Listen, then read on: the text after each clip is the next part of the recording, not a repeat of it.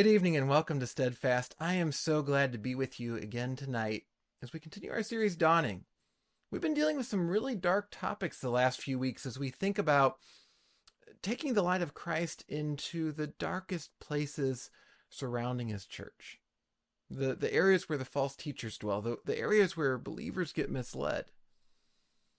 And we might say, well, why are we spending so much time on that? Why don't we just focus on the good? And we should constantly come back to that. And yet, scripture comes time and again and warns us of false teachers and false teaching and warns us of our own hearts and how we can be led astray. And I think it's no mistake, as we'll see tonight, that Peter wants to drill this in as he wraps up his ministry to this church. His life is coming to a close, and he wants to make sure to speak about these things, to prepare those whom he's ministered to for the rest of the time that they're going to spend before they themselves enter into Jesus' presence. And we need to likewise be prepared. And so, as we think tonight, we're going to think again about those things that threaten to misguide us and also how God can help us with it. So, let's go ahead and come before our Lord in prayer, and then we'll dig right in. Let's pray. Father, thank you for your word. Thank you for the truth that we find in it, the, the things that bring us great joy as we read about the gospel and your love for us and your grace and how you've redeemed us and yet also for those warnings that are in here that that warn us of how we might be drawn away from the beauty of your light. Lord, would you help us to keep our eyes on you and to experience your truth and your comfort and to reject those things that seem so promising in the moment, but only leave us left in the darkness. We pray in Jesus' name. Amen. Does it sound fair to you that if I were to say, I think all of us want what we might call, quote unquote, the good life? We'd like to live a life that's relatively at ease, relatively comfortable, relatively focused on doing the sorts of things that we enjoy. And so that's what we're seeking most of the time. Even when we read scripture, we're seeking how do I live a life that's hopefully in harmony with God, but we're wanting that because we want our life to go smoothly.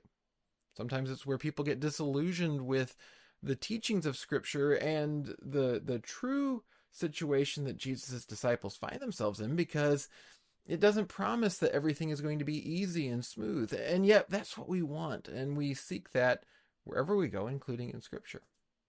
No wonder then that false teachers exploit that at times.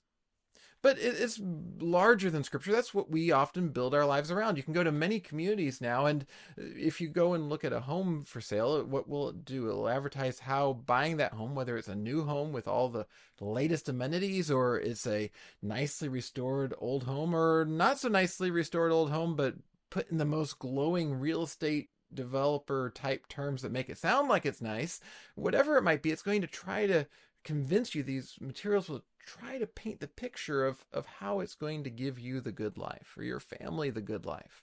It's convenient. It's close to the schools. It's close to where you might work, where you might relax after work. Maybe it has bike trails and you can bike to work.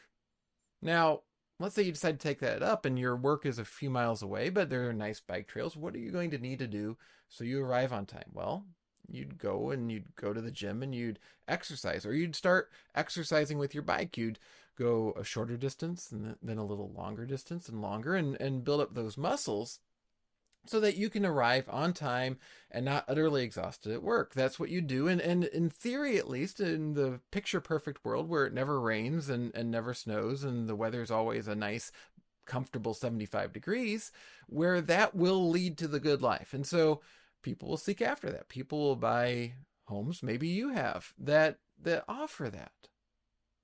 But it takes a sort of preparation.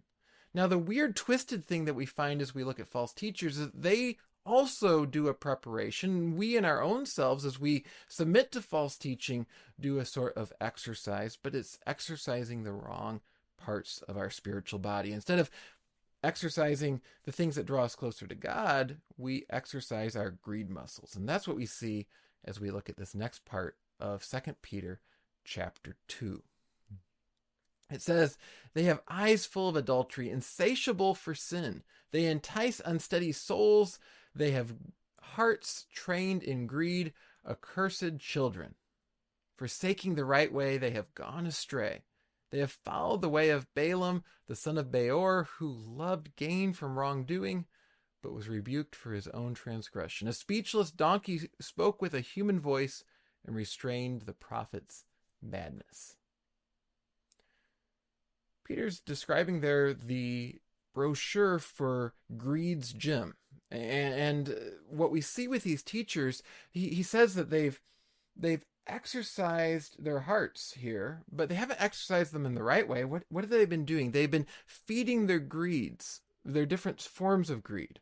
They they they have these strong greed muscles now. They they they can't just sort of demonstrate. They're weightlifting heavy weights of greed because, well, they think it's going to provide them with the good life.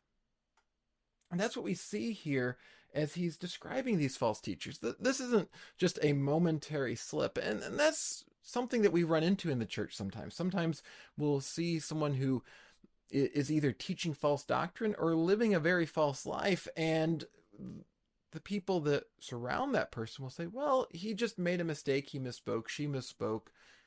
She wasn't thinking. He wasn't thinking. We come up with these excuses. And what we aren't paying attention to is that their their arms are just bulging with greed muscles. There's no doubt about it that this has been prepared. But we do that too. Our human hearts constantly want to chase after the things that we think are going to, to make our lives easier, even at the expense of others. And, and that's what we see described here that, as he says in verse 14, they have eyes full of adultery, insatiable for sin. And then later on, he goes on and says, then that they have hearts trained in greed, what he's describing is people who everything they're doing, every moment they're interacting with people, they're trying to see what can they find in that person that's useful to them? What can they find in the church itself that's useful to them? That's what they're seeking after. And so commentators they've wrestled with exactly who these false teachers are there's discussion of that but what seems really clear is that they don't have anything like the best interests of those whom they are teaching in mind. Still true often today. We make lots of excuses in the church when false teaching occurs. We make fa- a lot of excuses when there, there's people that we want to, to really appreciate and like, and yet they're they're teaching things that are incompatible with either God's truth or the true practice of His truth. And yet, here Peter says this is something that they've been developing. And not just developing for themselves. And that, here's the problem. And it's the problem you might say, well, I don't have to worry about this. I'm not a teacher. And yet we all teach by our example. We all teach by how we live. And so all of us can potentially fall into this. There, there's a, a great threat when when you have someone come in and, and claim to be a, a teaching authority do it. But all of us have the opportunity to fall into this by how we live, as our coworkers, as our neighbors, eh, as our families watch how we live. Are we pointing to God's sort of life? Are we pointing to the world's good life? What are we pointing to? And, and as we do that, are we potentially drawing others away from what God says is good. See, here Peter uses a really colorful phrase. He, he it may be translated something like entice in your Bible, Mm, but that phrase specifically in Greek is entice with bait. In other words, here's Peter. We, we remember what he did previously to being an apostle. He was a fisherman. He's thinking of someone casting out with a hook with bait on it and catching something. And so when he talks here, he's very much thinking about how when we choose to to live in a way that's displeasing to God, when we teach things that sound good but aren't actually true, what are we doing to those around us?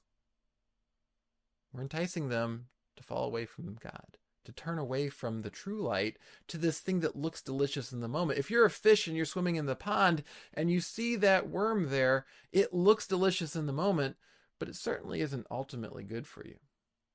Every fisherman, no offense to the fishermen and women listening tonight, but every fisherman or woman is essentially trying to deceive fish going about their day and trick them into something that is ultimately very bad for them. So too, Satan loves to trap us. He casts out that net And then everyone who chooses to cooperate with him, whether intentionally or not, does the same.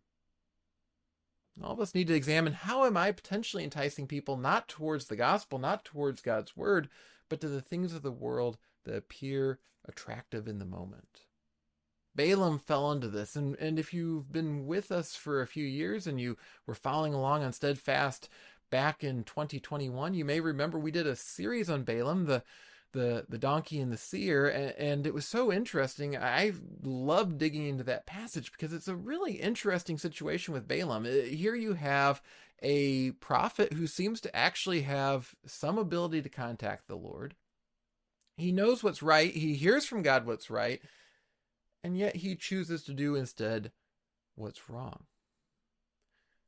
That's the key thing. He knows it here and he can't resist the worldly temptation, even after the Lord makes it clear to him that he shouldn't try to offer a curse against the people of Israel. As one of the, the kings who's an enemy of Israel wants to pay him to offer that curse, he knows he shouldn't do it, and yet he sees that worldly reward and he just can't seem to resist it. He wants to go into sin. He keeps looking for some excuse, some loophole, some way he can do it. And so throughout scripture, we often see Balaam held up as an example of a false teacher because here he has access to the truth, and yet he goes after what's seemingly fulfilling in a worldly sense instead. Again, that's true of teachers, but it's true of all of us. We, we shouldn't let ourselves off that hook, so to speak, by saying, well, I'm not teaching anyone, or I'm not teaching anyone in this moment. I don't have my teacher hat on all of us are teaching and all of us are teaching constantly. Let's think about what we're communicating with what we're teaching in this moment. Are We're teaching God's love? Are we teaching love of our neighbor? Or are we teaching self gain, building up those greed muscles? And, and that's what we see here in, in this situation. Peter knows that if you have false teachers who are satisfying their own greed, but they're justifying themselves in that, it's not going to just enrich those false teachers potentially. It's going to encourage those whom they're teaching to go along the same path and encourage others. It's a multiplication effect. And it's going to end up taking away the joy that these people can have experiencing the, that dawning, that light that Jesus has already placed in the world, and everything we hope for to come, that we know that he will fulfill when he returns. Balaam kept looking for an excuse to do this, and ultimately he f- figures out a way to finagle it. And we find in the Old Testament that, that Balaam, while at times the Lord prevented him from going ahead and, and doing the things he wanted to do for worldly gain, ultimately, one way or another, he finagles it. And he helps the enemies of Israel entice Israel itself into sin. Take a look at Numbers 25, verse 3. And what we find there in Numbers 25, just to set the tone, they're out in the wilderness. They've been out in the wilderness for some time. And one of the things that God's been very clear about is that you shouldn't worship other gods. And yet, what do we see here in verse 3? So Israel yoked himself to Baal of Peor, and the anger of the Lord was kindled against Israel later on verse th- uh, numbers 31 we find out that balaam is responsible for this. He had been there previously in numbers. Now we find out that this incident that actually brings great destruction on israel is his work. Behold these on balaam's advice caused the people of israel to act treacherously against the lord in the incident of peor and so the plague came among the congregation of the lord. So what do we find here here it is. Balaam has been prevented, even at one point by his donkey, who refuses to, to go forward with Balaam's wicked plans and actually speaks to Balaam. Balaam's had a donkey speak to him. He still is trying to charge ahead with somehow getting the worldly gain that he really wants. And now he's done it. He, he sends the, the young women of the enemies of Israel into the camp, and they take back the young men to go worship their own gods. And the wrath of God comes upon Israel. Balaam couldn't just offer an empty curse over Israel. God wasn't going to allow that. But here the Israelites actively choose to follow the false teacher into sin. I'm sure some of those Israelites encouraged some of their friends to do it. And what do you know? The next thing you know, God's judgment comes upon Israel. And so it is that Balaam is held out as a horrible example throughout Scripture, far worse than, than those who just raised up armies against Israel. Why? Because they didn't just attack Israel. They, they didn't just try to attack the physical bodies of the people of Israel. What did the, what did Balaam do here? He went after people's souls. He went after the, their relationship with the Lord. And he took away something incredibly precious from them. And so Balaam is held up as this exemplar of wickedness. And we see that, for example, in Jude 11, where Jude writes, Woe to them, for they walked in the way of Cain and abandoned themselves for the sake of gain to Balaam's error and perished in Korah's rebellion. If you're looking for a trifecta of wickedness, this is a pretty good one to find in Scripture. We have Cain, the, the first murderer. You have Korah, who rises up and tries to reject the, the legitimate ruling authority of the people of God and Moses. And right smack dab in the middle of that, you have Balaam, this, this man who, who could actually talk with the Lord. He, he was functioning at some level as a prophet. And yet, even as he knew that it was wicked, and even as he knew that God's favor was on the people of Israel, he chose to try to draw them into sin and succeeded because he was going to get an earthly reward if he could thwart the people of Israel. Where are we tempted by earthly reward? And, and you might say, well, I'm not tempted by earthly reward, but all of us are. And it may be in our workplace trying to get ahead and not being loving and compassionate to our coworkers. It might be in our neighborhoods where we want to kind of get back at our neighbors, and so we find some way to do that. Could be on social media. It certainly could be in politics. Politics thrives on saying how we get ahead of other people, and I don't hear any major politicians advocating in a way that is nice and wonderful and pure in the eyes of the Lord. I, I hear over and over again getting what's ours, but not doing it in ways that are pleasing to God. What ways tempt us? What things get us excited and we forget ourselves that we're called to be those who are teaching the truth of who God is by how we live and what we say Cain, how does Cain fit into this? It's really interesting. I, I, was researching some of the background on Jewish tradition around Cain. And, and if you've read through Genesis, you know he was the first murderer. He killed his brother Abel because God favored Abel's sacrifice and not Cain's. But in Jewish tradition, uh, this isn't from scripture, so it's not necessarily authoritative, but it certainly is interesting to think about the suggestion was that there was a discussion between Cain and Abel before Cain killed Abel. That's not particularly surprising. And in that discussion, Cain suggested that God was unjust. Whatever it was that Cain was doing that made his sacrifice displeasing to God, and Abel was doing that made his sacrifice pleasing to God, it seems that Cain wasn't able to look at himself and say, well, maybe I need to offer a better sacrifice or have a better attitude about that sacrifice or whatever it was he needed to do. No, what does he do? He contests that God is unjust and that he was ultimately going to be unjust. That even in the next life, he would never get the justice he deserved for his sacrifice.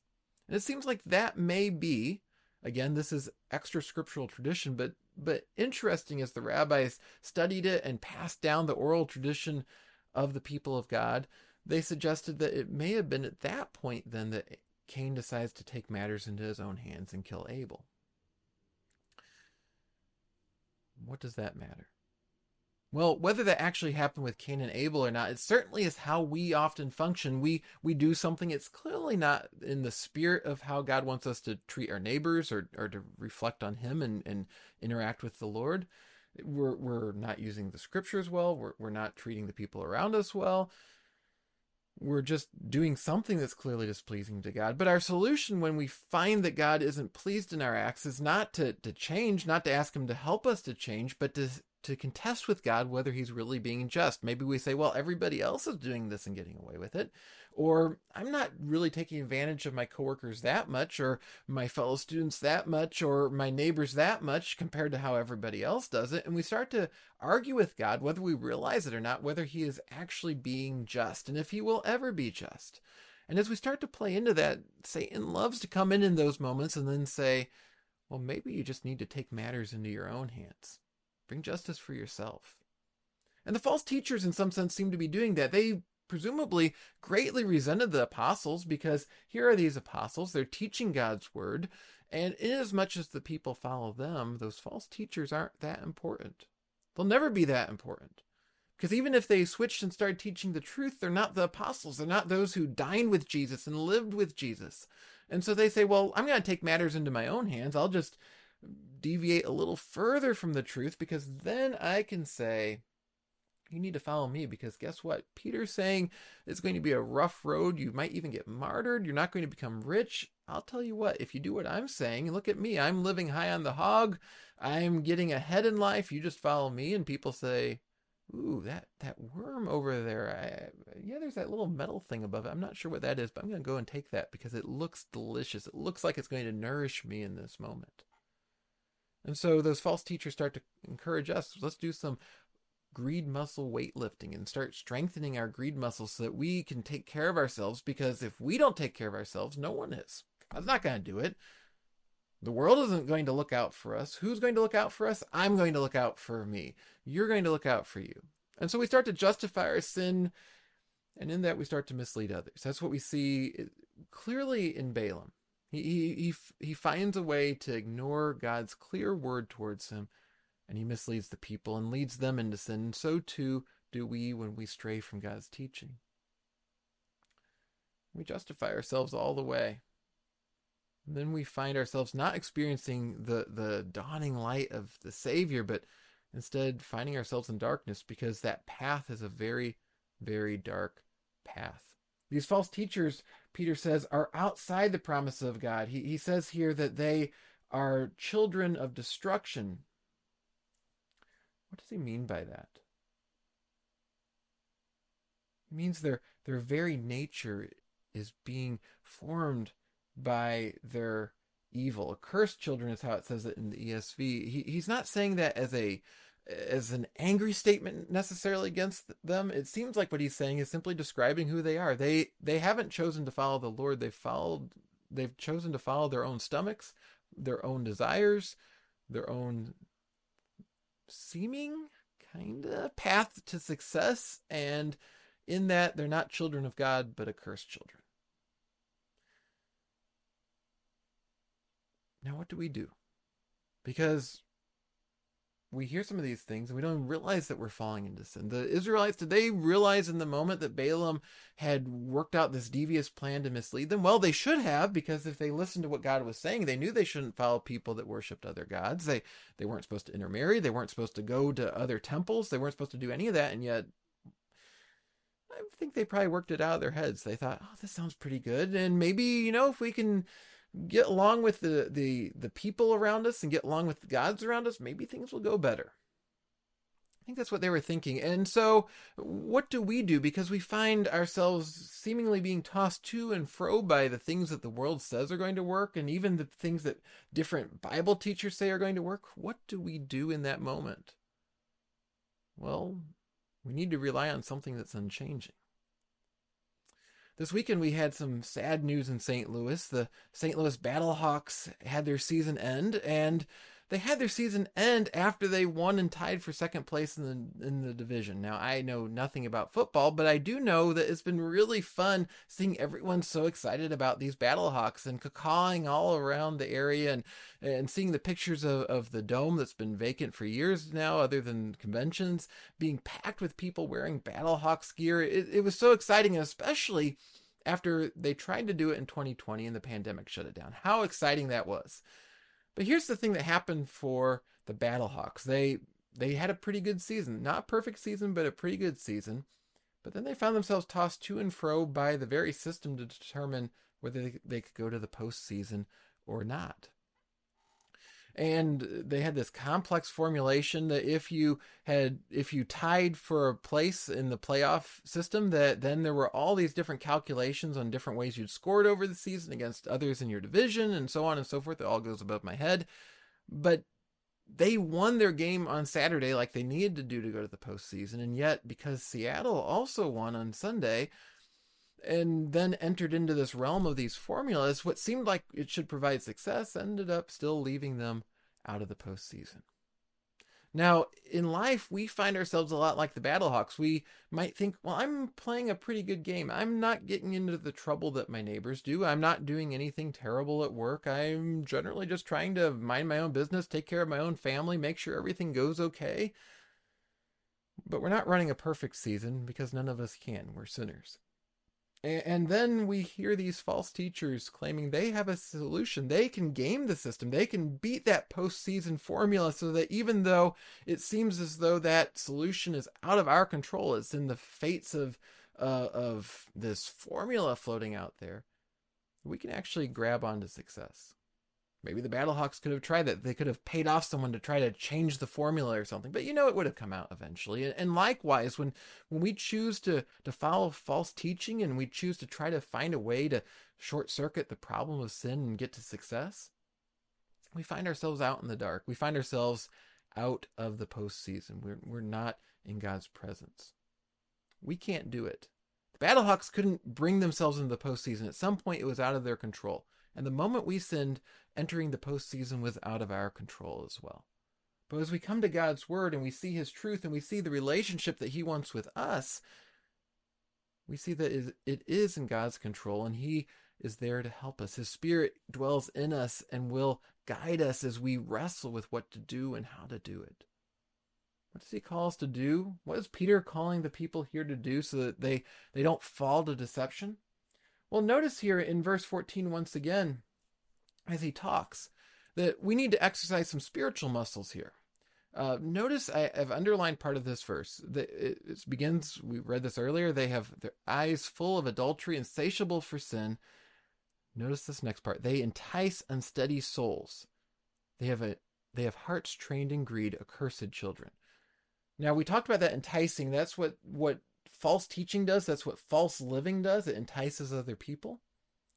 But he says that they're targeting the unstable, and the unstable Peter is talking about are the people he's writing to, the people he's ministered to. It seems like an insult until we remember this is Peter speaking. Someone pointed out, and I, I, love this about this passage. Peter knows as he says that, they're not thinking, wow, judgmental, perfect Peter. No, Peter is the Peter who had instructed John Mark and what happened, and, and Mark had written it down in his gospel that's always making Peter look like an idiot. He's the Peter that was fully aware that he, if you're looking for someone in the disciples who was an unstable soul, who was it? It was Peter.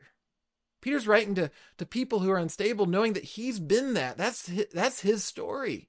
He's been enticed to sin. He's denied Jesus, trying to seek after worldly comfort after Jesus was arrested. He often rushed to, to mess things up. So he's, he's writing these people saying, I understand where you are. I understand the appeal of this, this false teaching, but understand it's a, a trap, it's a bait. So, what do you need to do? How do you become aware of what's wrong? Well, Peter's writing them the truth we find in scripture over and over again the truth. Peter refers elsewhere to the other parts of the New Testament, including Paul. And so, what do we find here? What do we need to do if we want to avoid that trap? If we want God's help, if we want the real way to get to the formula of success, to get to the postseason of eternal life, we turn to God's Word. We ask God to guide us in it. And we read it so that when false teaching comes, we know it's false. We'll still get deceived at times. We're not perfect. But the more we read it and the more we read all of it, the better prepared we are. Back in Luke 22, Jesus talks to Peter before he denies Jesus. And, he says, Simon, Simon, behold, Satan demanded to have you, that he might sift you like wheat. But I have prayed for you that your faith may not fail. And when you have turned again, strengthen your brothers. Peter's fulfilling that commission here. He's passing along, just as Jesus encouraged Peter even before he fell, I, that he could come back and he would someday strengthen his brothers. So too, Peter is trying to strengthen those brothers and sisters in Christ that he's been ministering to. Come back to the truth. Hold on to that truth. Know that truth. What did Peter do?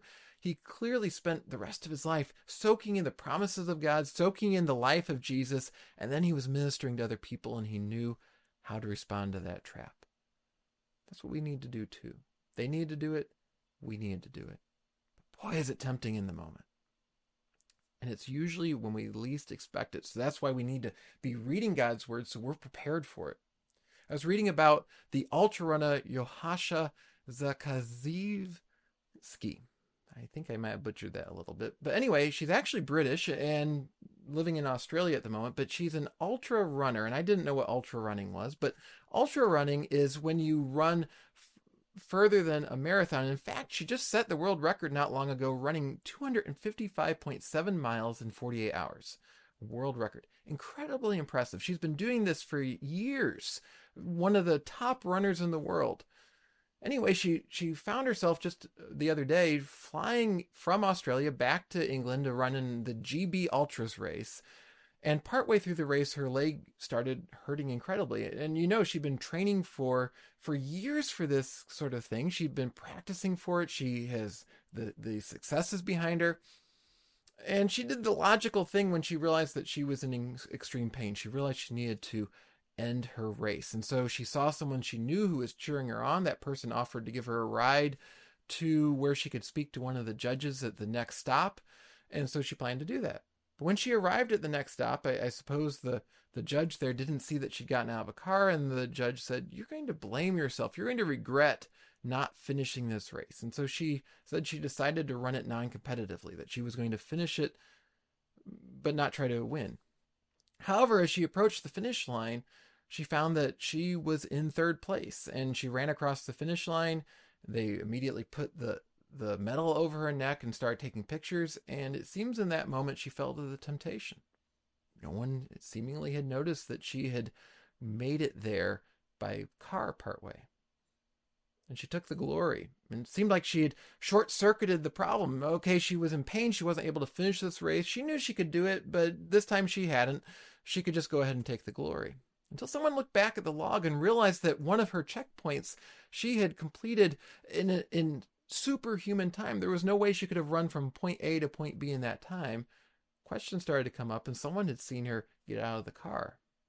And now she, this person who has accomplished so much in running, is a disgraced runner, and people are talking about maybe a lifetime ban for her because in that moment, as she ran across that line, she saw a way to snatch what seemed like success and she threw away a greater success that she had this incredibly impressive record over the years. I'm sure people are now looking back trying to figure out if she cheated before.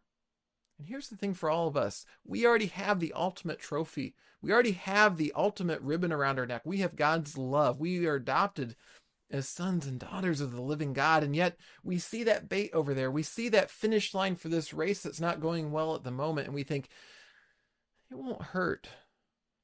It won't hurt if I follow this false teacher. Even though it doesn't seem to quite fit with scripture, it won't hurt in this moment.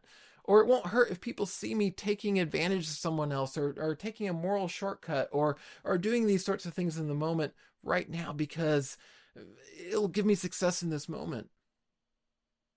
We forget that we already have the ultimate gold medal around our neck thanks to the work of Jesus. May we not forget that. Satan offers that car ride and offers that no one saw us in it, that he'll get us there. But God is the one who offers us the true security, the true stability, the thing that gets us past all the formulas uh, uh, of, success and failure and takes us right to the finish line, right to the postseason, right into his love. May we all remember that today. Let's pray. Father, would you help us to understand that we get success only through you, that you are the one who offers true success and stability, true hope, true grace.